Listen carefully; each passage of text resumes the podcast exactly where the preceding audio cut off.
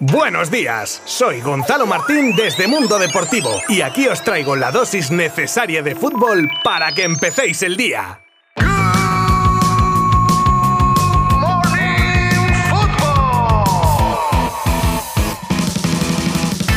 Hola a todos y bienvenidos a Good Morning Football. Hoy martes 15 de noviembre de 2022. Volvemos de nuevo a la carga con lo más destacado dentro del mundo del deporte rey que es nuestra pasión. Y hoy tenemos cositas interesantes, un poco polémicas también, como todo el huracán que se ha montado con las palabras que os contaba ayer de Cristiano en las que atizaba todo Kiski. Ya tenemos respuesta del United. Y aparte tenemos también interesantes declaraciones de Messi en una entrevista con Valdano, un plan oculto de Rubiales y Piqué, la posible venta del español o la increíble petición de cesión de Haaland en lo que dura el Mundial. En breve os lo cuento. Quedaros conmigo porque como veis hoy hay plancha. Os habla Gonzalo Martín desde Mundo Deportivo y empezamos en 3, 2, 1...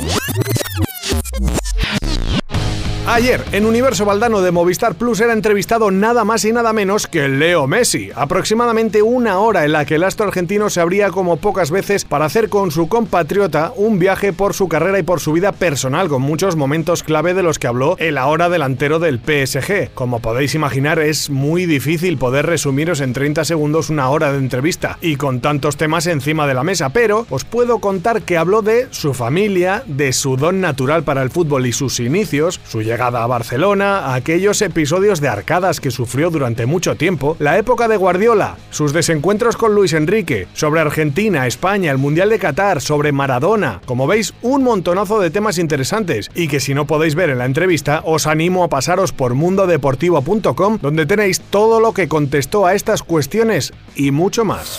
Después de que saliese a la luz la avanzadilla de una entrevista a CR7 en la que dice que el United le ha traicionado, que no respeta a Ten Hag, que Rangnick no debería ser jefe del club, que Rooney le tiene envidia más o menos por estar en activo y por tener un gran físico. Y esto que sepamos, porque es la punta del iceberg de la entrevista completa. El caso es que el United ha sacado un comunicado tras la gran rajada y dice que considerarán su respuesta una vez se hayan establecido todos los hechos. Vamos, hasta que salga la entrevista y analicen todos y cada uno de los zascas del portugués. Esto podría acabar con un multazo histórico e incluso una rescisión de su contrato sin indemnización alguna. Desde luego, a mi entender, parece que es inviable la vuelta de Cristiano Ronaldo a vestir la camiseta del Manchester. Luego el tema va a ser quién va a querer tenerlo en su equipo con estos antecedentes, pero iremos viendo.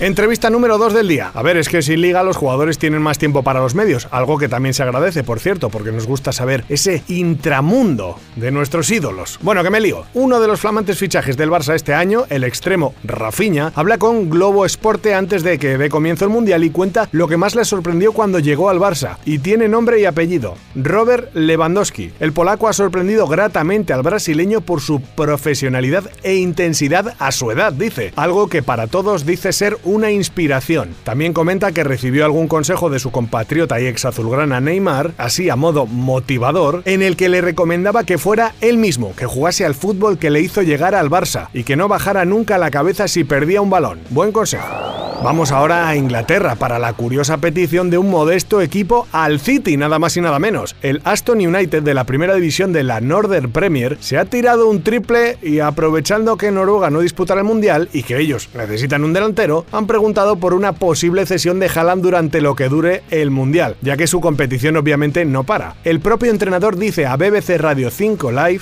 estamos buscando delantero, así que pensamos, ¿Por qué no? Estoy seguro que nos ayudaría a subir en la tabla. Nos fastidió Mayo. De momento y contra todo pronóstico, no han recibido respuesta del City. Mira, viendo esta noticia me acaban de entrar ganas de echar un euromillón porque igual tengo más probabilidades que de que este equipo obtenga la cesión de Haaland, la verdad.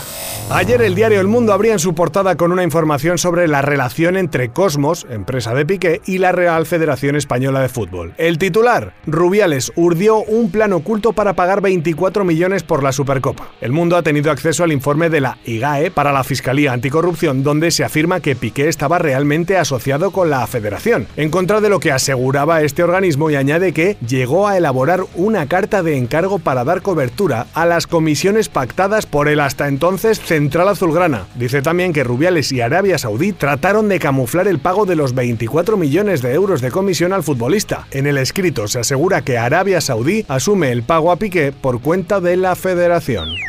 Y cerramos hoy con la posible venta del español y es que el presidente Perico tendría muy encarriladas las negociaciones con un fondo inversor norteamericano y ya se habría intercambiado documentación entre las partes. Desde el club se reitera que es un rumor más, sin visos de concretarse de forma inminente, como la decena de informaciones que apostaban por una venta durante el verano pasado. Las exigencias a los posibles compradores, 250 millones de euros por el 99,6% del capital social de la entidad blanquiazul.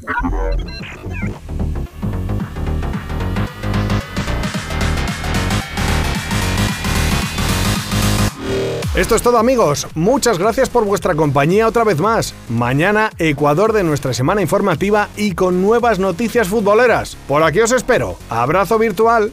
Adiós. Mundo Deportivo te ha ofrecido Good Morning Football, la dosis necesaria de fútbol para comenzar el día.